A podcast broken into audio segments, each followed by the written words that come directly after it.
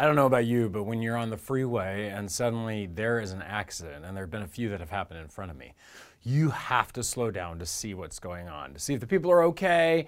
And yet, even if you're passing it, there's just this temptation to stop and look at the wreck, to look at how messed up stuff is, and it's just a weird sensation. But I think the worst thing is when you're stuck in traffic and you're driving along and it's horrible and you know there was an accident, but by the time you're out of the traffic, the, the accident's been cleaned up and gone. You're like, man, all that waiting and I don't get to see the wreck. Right? It, it, humans and wrecks are weird things. Like, we love staring at the wrecks. In fact, when you think about it, the news is just human wreckage everywhere, all the time. What we're focused on too often is the wreck in the human world. And so, as they say, if it bleeds, it leads, that kind of idea. I don't know what that is about us, except for the fact that maybe there's something inside of us that is constantly haunting us, constantly reminding us that we have stepped into a difficult place. We've entered into this second movement called the ruin. And this second movement of ruin is something that honestly many of us we stare at when it comes up. It's like mystifies us but it's something that we shouldn't be surprised about. In fact, as we get into this series, what we've been talking about is this idea of not focusing in on the moment that you're at in your family, but to look at the four movements of God's story, to evaluate yourself through the creation, the ruin, into the, uh, the redemption, and into what we're becoming in the promises of God. And as we examine these things, what we're getting an opportunity to do is to step back from our family, step back from these moments, and get an idea of what God's purpose and intention is for us being here, now, in this place as we live. But buckle your seatbelts. This is going to be a difficult one. This is probably the worst movement of the four movements and the most depressing of the four movements. And so I'm warning you ahead of time, just so you'll join with me. Don't turn it off because I believe it'll be far worth it if you'll stick this out. Because I'm not calling you simply to look at this moment, but instead to see it in its whole picture. In the meantime, we need to focus in on the wreck of the ruin. And what my point for you today is, is you leave this message, as you walk away and turn this off, I want you to expect the wreck in the ruin. I want you to expect the wreck in the ruin. I want you to expect the wreck, okay, in this ruin. We've got to get this into our heads that this is a mess that we live in, and it's time to take a peek. See, God's a great parent. He tells us exactly what to expect. He tells us, hey, don't be surprised at the wreck in your life. Don't be surprised at the mess around us because it is here. And he's not going to blow a smoke and tell us, hey, we should be all lollygaggy, ha ha ha, blessed. And, you know, that's not the Christianity that I know. That's not the God of the Bible I see. If you've got a pastor or somebody telling you in your life that's supposed to be blessings and roses and unicorns and, and rainbows, that ain't Christianity. Because the second movement is the movement of ruin. It's the time to expect the wreck in the ruin. And we see this in Genesis chapter 3, yep, verses 1 through 13. Very common story. We tell it a lot around here, but it's critical because I'm trying to wake us up and remind us of the reality of our world. And in this well known story, Adam and Eve are going to disobey God by eating this forbidden fruit. And as you get your Bible open, what we see is that this is the story of our world's ruin. It's the story of how everything's gotten messed up and humanity's sin. And Jesus actually indicated this was true history. And to be quite honest, whether you think it's a mythology or what, it gets to the core of human hearts. And I go with Jesus because he's the one who rose from the dead. And you know, that's pretty that's pretty good for me. That kind of seals the deal. But what I want you to see is just how this becomes a mess. And so um, it starts off where everything's perfect in the garden. Adam and Eve have been made. In fact, it ends with this idea of they were both naked and unashamed. They weren't ashamed of anything. They were able to walk with each other. And yet, then the serpent, who we know later is Satan, was more crafty than any other beast of the field that the Lord God had made. He said to the woman, Did God actually say, You shall not eat of any tree in the garden? And the woman said to the serpent, We may eat of the fruit of the trees in the garden. But God said, You shall not eat of the fruit of the tree that is in the midst or the middle of the garden, neither shall you touch it, lest you die. But the serpent, he said to the woman, You will not surely die. For God knows that when you eat of it, your eyes will be opened, and you will be like God, knowing good and evil. So when the woman saw the tree was good for food, that it was a delight to the eyes, that it was able to make one wise. She took of its fruits and ate. And she also gave some to her husband who was with her, and he ate. The eyes of both of them were opened, and they knew that they were naked, and they sewed fig leaves together and made themselves loincloths. And what's interesting about this is suddenly they're hiding from each other, right? They were naked, they were unashamed, they were unafraid. Now, boom, hide. Let's, let's sew loincloths together. In fact, this hiding is from each other, it will be from God and even from ourselves. There's a sense that we become ashamed, we become hidden, we pull away. And in fact, I believe this is the primary reason why we've grown to not expect the wreck in the ruin. We've come to believe that the ruin and the wreck isn't here. Because if we admitted it, we would have to stop hiding. We would have to come out and admit our sins. We would have to come out and see that the world is broken. We'd have to face the bald reality of a difficult world, and man, that's not easy. It's better to make believe, it's better to hide and pretend like it isn't there. But I'm not going to let us do that. We're going to evaluate our families by the full four movements. We're going to be a four movement family. Then you can't focus in on the wreck that's happening in your life right now because you should have expected the wreck. It's here in the ruin. In fact, in the ruin, let's get a little bit more granular. Expect a wrecked relationship with God. Let's just start there. In fact, let's pick up to see how that happens. Beginning in verse 8, it says, And they heard the sound of the Lord God walking in the garden in the cool of the day. And the man and his wife hid themselves from the presence of the Lord God among the trees of the garden. But the Lord God called to the man and said to him, Hey, where are you? And he said, I-, I heard the sound of you in the garden, and I was afraid, and I was naked, and I hid myself. And he said, Who told you you were naked? And this is interesting because now we have the scenario suddenly where humanity is hiding from God. Notice again, we hear the sound of him walking, and so suddenly we're ready to hide. They hid themselves from the presence of the Lord. And then he says, Where are you? He says, I hid myself. Hiding is a critical function of our lives, and we all hide from God. Put it this way I didn't want authorities over my life. Back before I was a Christian in high school, I had a short time period where I was smoking pot, and quickly we, we learned how to hide our pot smoking. It was called Visine. As long as we were able to put in our eyes and the bloodshot would go away, the parents didn't know. At least that's what we told ourselves.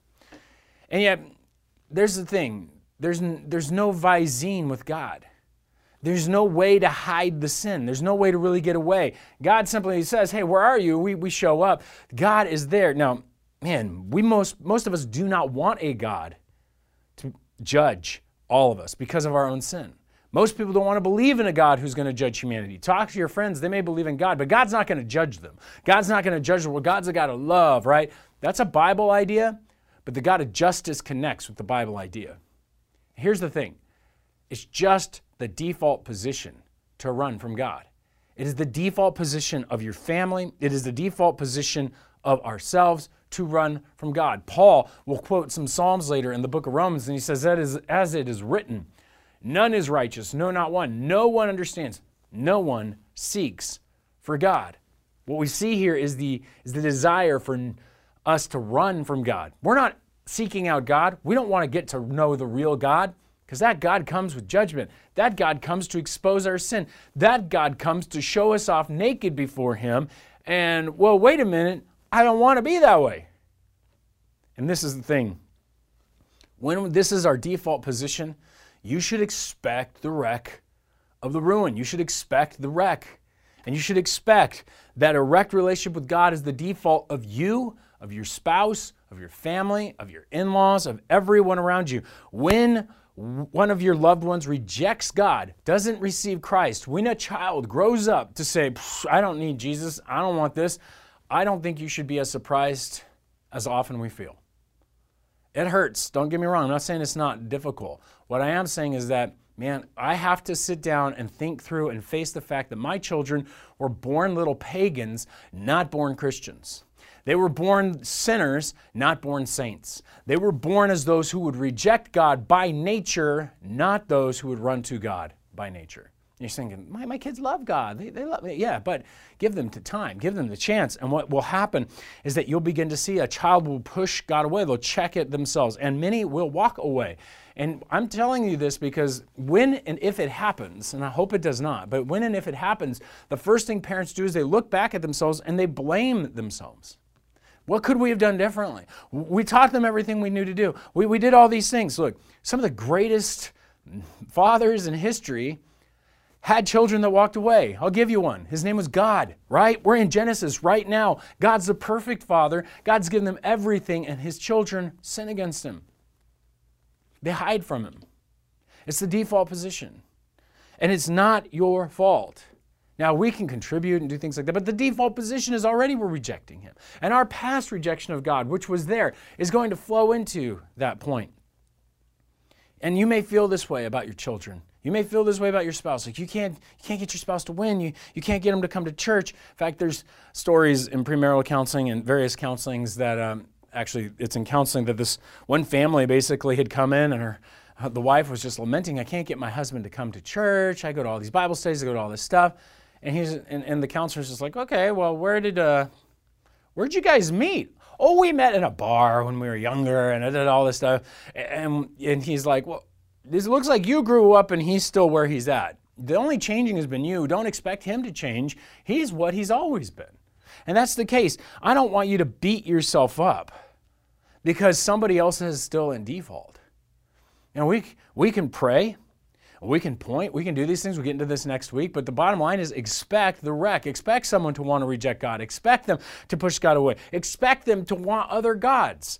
See, the ruin preps us, it preps us to follow other gods you should expect that they're going to want to follow other gods. See, the ruin preps us to follow other gods. The ruin preps us for idolatry. Paul and the Jewish people thought the root problem of all humanity was this idea of idolatry. Notice how he says it in Romans. He says, claiming to be wise, speaking of humanity, they became fools and exchanged the glory of the immortal God for images resembling mortal man, birds, animals, and creeping things. That is right there idolatry.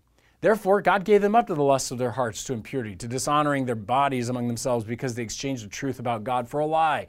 They worshiped and served the creature rather than the Creator who is blessed forever. Amen.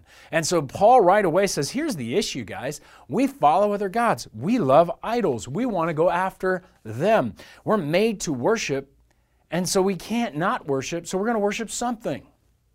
And if you have someone in your family, they're going to worship something. Often they'll worship themselves in our culture. We thought selfishness was the root of sin. It's not. Selfishness is just making yourself God. You're going to serve a God, you're going to serve something. And so don't be surprised that your family is tilted toward ideas opposed from the Bible. We like self help. We want to make it work ourselves. We don't want to be saved, man. We want to make our money. We like fame. We like power. We want these gods in our life. And they're just the same old gods. We just don't use those terms. Zeus is the god of power, Nike, the god of victory. You've got Aphrodite, the god of family or the god of sex. You've got the idea of Bacchus, who is the god of you know complete celebration and enjoyment. We have all these issues, and what we have are the gods run amok in our world again. They're just the same ones. They're just out there for to entertain and make us long for these things. And so don't be surprised, but instead discover, expect the gods, discover what they are. Start examining, well, what is it that we love? What is it that we're after if it's not God? And here's how you'll know. When you poke at it, people get angry. Bottom line. When you start picking at somebody's God, the one that they love, they worship, man, they are lit. They get angry, they get upset. You touch their pot, you deal with their sin and their alcohol. You want to talk about their pornography. You want to deal with their gossip and lying. You, they, everybody, everybody else is falling. You will find victims immediately, right? Or it is immediate, like, oh, I'm a free person. You can't tell me what to do. I need to be unencumbered. Welcome to meeting their God.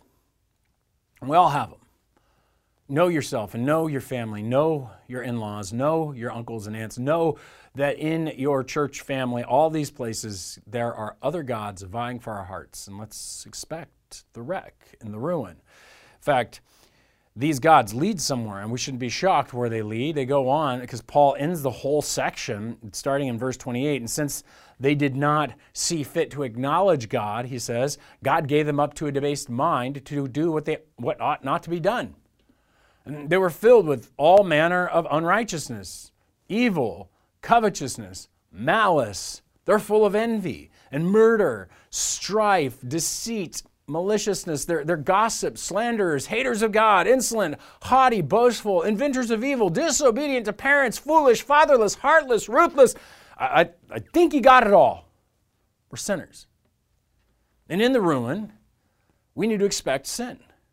A part of the wreck is the fact that we sin. A part of the wreck is that sin is here with us, it's in our lives, and you, your spouse, your kids will sin badly and you can't stop it. Welcome to the ruin. You need to expect the sin. You cannot stop it. Paul will say in chapter 5, again, just kind of like he's reiterating, guys, expect the sin, expect the wreck. Just as sin came into the world through one man, we saw that with Adam and Eve, and death through sin, so death spread to all men because all, what? Say it, sinned. Who sinned?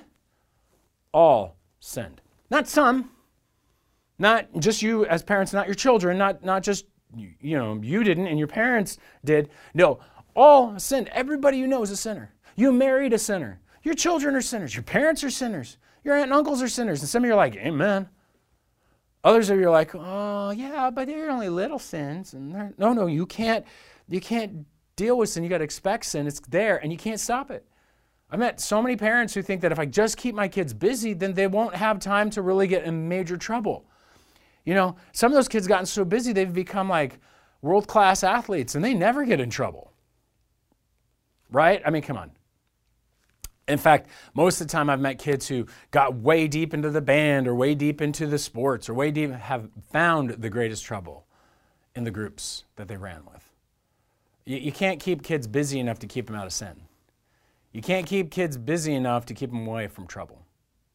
You can't keep your spouse locked down enough, nagged enough, or commanded enough to keep them from causing problems and sinning in their own lives. You're married to a sinner. And we have to expect that they're going to sin. In fact, if you try to keep your kids too safe or too legalized and too locked down, guess what's going to happen? They ultimately rebel and reject. They run because they want to sin. They want to follow their gods and their idols. They want to be after the things that they love, not after the gods that we love. That's the default position. Expect sin. Expect it. It's happening. It's going to happen. It will continue to happen. And I know that's frightening and painful. It's one of the reasons why I looked at my kids and always thought, I've got four little pagans in my house. Praise God, a couple of them received Christ. But guess what? It doesn't mean they're done with sin. And we'll get into that more next week. But the bottom line is, I don't get surprised when my children sin. We're not surprised as pastors when people come in to confess what's gone on in their lives. Not surprised. Seen a lot. And people sin. In fact, all have sinned. And you need to be ready for that. You need to be understanding that because otherwise you're going to think Christianity and religion is the magic pill that'll keep you from sin, that'll keep you from the wreck and the ruin of sin. And the bottom line is Christianity is not here to keep you from sin. Christianity is here to set you free from sin. But it's not about rules and regulations. It's not about do's and don'ts. It's about what's been done. Again, we'll get to that next week. And so you need to understand you can't pick up the Ten Commandments. You can't follow all the laws. You can't look at this as the law book that's going to keep you safe and give you money and, and wealth and health and all. Nope. Sin is here. The ruin is here. All four movements creation, ruin, redemption, becoming that is what we have to keep our focus on. Now, the best thing for you to do, though, is to learn your family's sins. What are your family's basic sins? See, our lives are made in the image of God. Talked about this last week. All the attributes of God are flowing through you in a minimum form in the sense that they're coming out, and we can see those strengths and those weaknesses in our children ourselves. And I hope you were able to do some of that work. It's incredible and exciting when you get there. But here's the thing when you find yourself in ruin, it's like walking up to a funhouse mirror. You ever been to seen one of those? You stand there and it's all warped, so you look like you're all tall and with weird gangly arms, or you're all short and dumpy and funky looking. You know, it, it's funny, and we love them. It would be horrible if those were the kind of mirrors we had every day, because if you walked around really believing that's what you looked like, you would you would begin to live wrongly. No matter how much you exercise, how hard you work, you always look the same shape because that's how the mirror makes you look. And the bottom line is that's what's wrong with sin. We've taken God's attributes and we've twisted them after our idols. We've twisted them after other things. We've turned them into what we want them to be for ourselves. I take my imagination, and which is really powerful, and I could write great stories and put together illustrations, and I've twisted it to figure out how to problem solve to get to the sins I want, or to create evil in my mind, or to become lazy and fantasize. You know, some of you have a great intelligence. You've twisted it to pride instead of to caring and serving. Some of you are, are present and you've used it to manipulate instead of to be able to care. There's all these aspects that these attributes that we have are twisted and broken and they go in the wrong direction. In fact, you know this. Any of you guys who are married, you understand this. The very thing you loved about your spouse that when you started dating is the thing that drives you nuts, right? I mean, when we think about it on one side, whew, they're organized and she's smart and she has just got it down. And on the other side, she is controlling and she is way too stressed out. And she just, it's the same attributes, the same things you love about someone is the same things you hate about them. It's the thing that drives you crazy because the ruin wrecks even these attributes that turns it into sin and twists it in a direction. And so when you begin to look at your family i think it's smart to look at your children to look at your parents to look at yourself and to see the sins. How are these positive strong attributes been twisted towards their idols how are they being misused? How could they be misused so that you're not surprised? And in the ruin, you expect sin. And you can look into your past and see how sin comes out. Because, look, you are born as an, a mixture of your parents. And that's hard for some of you who may not know your parents or who may only know one parent. But the bottom line is, God formed us so that our souls are made from the admixture of the souls of our parents, which means their sinful proclivities, their bins, become part of ours. It's why, as you get older, sometimes many of us are like, man, I am becoming my dad. It's like, or I'm becoming my mom. That's like the most frightening reality for some of us. But you can't escape it. The sins of your parents are visited to the children, they come down to us. They're not shoved on us by God, they come through our souls. Your children, if you have children, will struggle with your sins, a mixture of your, your both your family's sins. And the more you know the story of your family, the more you understand the sins, you'll know what to expect. And you'll be ready. Because, hey, we need to expect the wreck and the ruin. Part of that is to expect sin. But we also need to expect the wrecked relationships with others. You see, it just doesn't cause us to sin. It just doesn't cause us to have a broken relationship with God. It creates a broken relationship with other people. I mean, Adam and Eve saw this immediately, right? There and there, both their eyes were opened. They knew that they were naked. And they sewed fig leaves together and made themselves loincloths. They hid from each other. They could no longer be naked and unashamed. They were naked and ashamed. And then they were naked and afraid, which Never mind. And so they hide themselves and they're running away and they're not going to be near even each other. And then they blame each other. Who told you you were naked? Have you eaten the tree which I commanded you not to eat? God asks Adam. And the man says, Well, the woman who you gave to be with me, she gave me fruit of the tree and I ate. Right? Now he's blaming. Now he's pointing fingers. That's not good for the marriage. That's not good for the relationship. Broken relationship with God, broken relationship with each other. It's going to be there. And you need to expect it. Ruin brings difficulty on relationships, it makes relationships hard.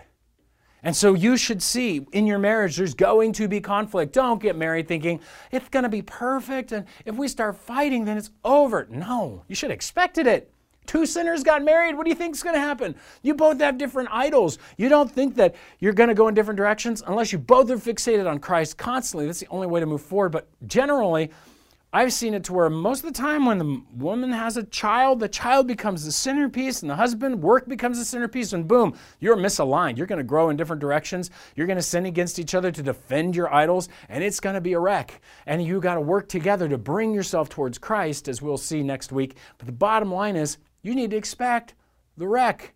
You need to expect ruin within this relationship because it's going to happen. You married a sinner. Surprise! Right? Not a surprise. You're going to need to realize your kids are sinners. And you're going to realize that your kids are going to push back. They're going to reject. It's going to be a hard relationship. It takes work. Stop thinking this is easy just because you're a Christian. just because you're in a Christian home, just because you got a church around you. It can help. Trust me, it will help, but you need to expect the wreck. It is so much better to know God has this intention, and yet we messed it up. We messed it up. That means, guys, there's going to be wreck at church. We can't run around and go like, perfect unity will happen at our church. Perfect unity will not happen at the church. We are sinners. And we are working in Christ, and Christ brings unity, but guess what? There's going to be conflict. There's going to be tension. We need to expect the wreck. Expect your room, expect the, this wreck is going to make your relationships fake. In our uber authentic, authentic reality, in which we all want to express ourselves so authentically, that's, that's what we're hearing. It's a bunch of sham. I, it's a fake. What we're seeing is just a bunch of lying. I mean, oh, it's the most beautiful picture I've ever seen. It'll be my favorite for the rest of my life. I've read stuff like this online. That's a lie. That's called blowing smoke. Like, guys, we lie to each other all the time. How you doing? Good. And your life is falling apart because you don't want to show off the wreck. You don't want to expose the problem. Now, I'm not saying you should run around exposing the wreck to everybody, but there should be somebody like your small group. There should be somebody like a discipleship group that knows your wreck, that knows your sin, that knows your mess. Because guess what? Otherwise, we're just lying to each other. We're just trying to hide the wreck that we all expect is there now because we just learned we need to expect the wreck right? Expect the wreck and the ruin, expect the wreck of relationships, expect the people are going to try to hide by lying to you, by buttering you up. And don't be shocked then when they talk badly about you behind your back. Because guess what? Wrecked relationships is part of the game. People are going to manipulate and use you at work and at church and all kinds of places. And if we expect it, what it brings to us is not something that we should be shocked about. Hey, when that person cuts you off on the freeway, yeah, you probably should have expected that one. Hey, when they start talking badly about you, don't be like, oh. No, you'd expected it. You've already thought through how you're going to deal with it. You've already begun to know that, hey, this can happen. And I'm ready to forgive. I'm ready to work through. I'm ready to confront. I'm ready to act. Wherever you're at, you're ready because you've expected the wreck. You've expected the wreck of the relationship with, with God. You've expected the wreck of relationship with each other. You expected sin. Guys, we've got this expectation, and now we're prepared to face it. God didn't leave us alone. And so the last one then is clear. In the ruin, we need to expect the wrecked lives. Because this is the hardest one that we don't want to believe. This is the hardest one we want to be told by our pastors isn't true. Don't tell me my life is going to be wrecked. Look, everyone's life is going to be wrecked at some level. And you need to expect the wreck in life. Look, the curse comes shortly after God turns the serpent, curses the serpent, turns to Eve and says this I will surely multiply your pain and childbearing. In pain you shall bring forth children. Your desire shall be contrary to your husband, but he shall rule over you. And here's the thing the, in, the, in the wreck, in the wreck of the ruin, you need to expect that pain is going to destroy the joys of life. There's going to be pain where, you, where the woman was supposed to be enjoying her children, where the woman was supposed to be enjoying that she was going to be a mom, where the woman was supposed to enjoy that she was going to be married and have a husband. It became pain. Contrary, fighting, childbirth brought death upon death upon death through women throughout the centuries. Pain. Pain. We need to expect pain because it, it, will rob the joy of your life. And we know it's coming. We know that the joy is never going to be as high. And if we expect the highest joys on this earth, we expect to have heaven on this earth, and pain comes along and steals it, it's going to make it even worse. No, you need to expect age brings pain. You need to expect life brings pain. Sin brings pain. Pain is part of reality. And we live in a very comfortable society. And just a little bit of pain that's happened in the last year, man, it has caused some dramatic problems for everyone who wasn't expecting the wreck. Expect the wreck. Because with pain will reduce the joy. In fact, the wreck continues to destroy even the productivity in life. It goes on. Adam, he says, because you've listened to the voice of your wife and have eaten of the tree which I commanded you not to eat, you shall not eat of it. Cursed is the ground because of you, he says. In pain you shall eat of it all the days of your life. There's the pain again. In pain. Guys, pain. Yeah, there's pain in our toil, there's pain in our work. Don't be looking for your, your joys and your meaning from your job. You're only going to find yourself frustrated. You're going to find yourself angry. I think half of what's happening in our workplaces in this fight to make life a utopia, whether it's battling our workplaces in, what we think our, our bosses should stand on in politics or whatnot, is because somewhere in there we know there's this pain and we didn't expect work to be so hard. Guys, expect the rack of pain. It's not easy. It's toil. It's hard work. There's pain you're going to eat all the days of your life, all of them. Thorns and thistles it shall bring forth for you, and you shall eat the plants of the field. By the sweat of your face you shall eat bread. And that means that the wreck has destroyed the productivity. It's never going to be as good. And we strive for that perfection. We strive and we strive and we fail and we fail. And man, I just never live up to my potential. Did you hear it? What does our culture tell you? Man, you got to live up to your potential. How many people are holding off marriage? How many people are holding off children? Maybe you are because you got to go for your potential. No, you're never going to get it. Expect you're not going to reach your potential. There's going to be barriers to your potential. And that's part of the wreck. The wreck ruined our potential. It may be there and you may see all that intention. The wreck ruins the potential. And when that potential isn't going to be met and you're not ready for it, you're going to be depressed. The highest rates of suicide are found amongst men who retire because they look back over their life and they think, I didn't accomplish anything. What did you expect in the wreck? I'm not saying we can't have dreams. We already talked about that last week. Yes, there are dreams, and we'll get to that more next week, but we got to expect we're not going to reach our potential. In a world that tells you you are nothing unless you reach your potential, reach your potential, reach for the sky, they're lying to you. It's impossible. Expect the wreck, or you're not going to be able to deal with life. God is this honest with us, this straightforward to us, and He's telling us listen, expect the wreck, and finally, expect that the death is going to destroy the dreams. He says, You're going to, by the sweat of your face, you're going to eat bread till you return to the ground, for out of it you were taken.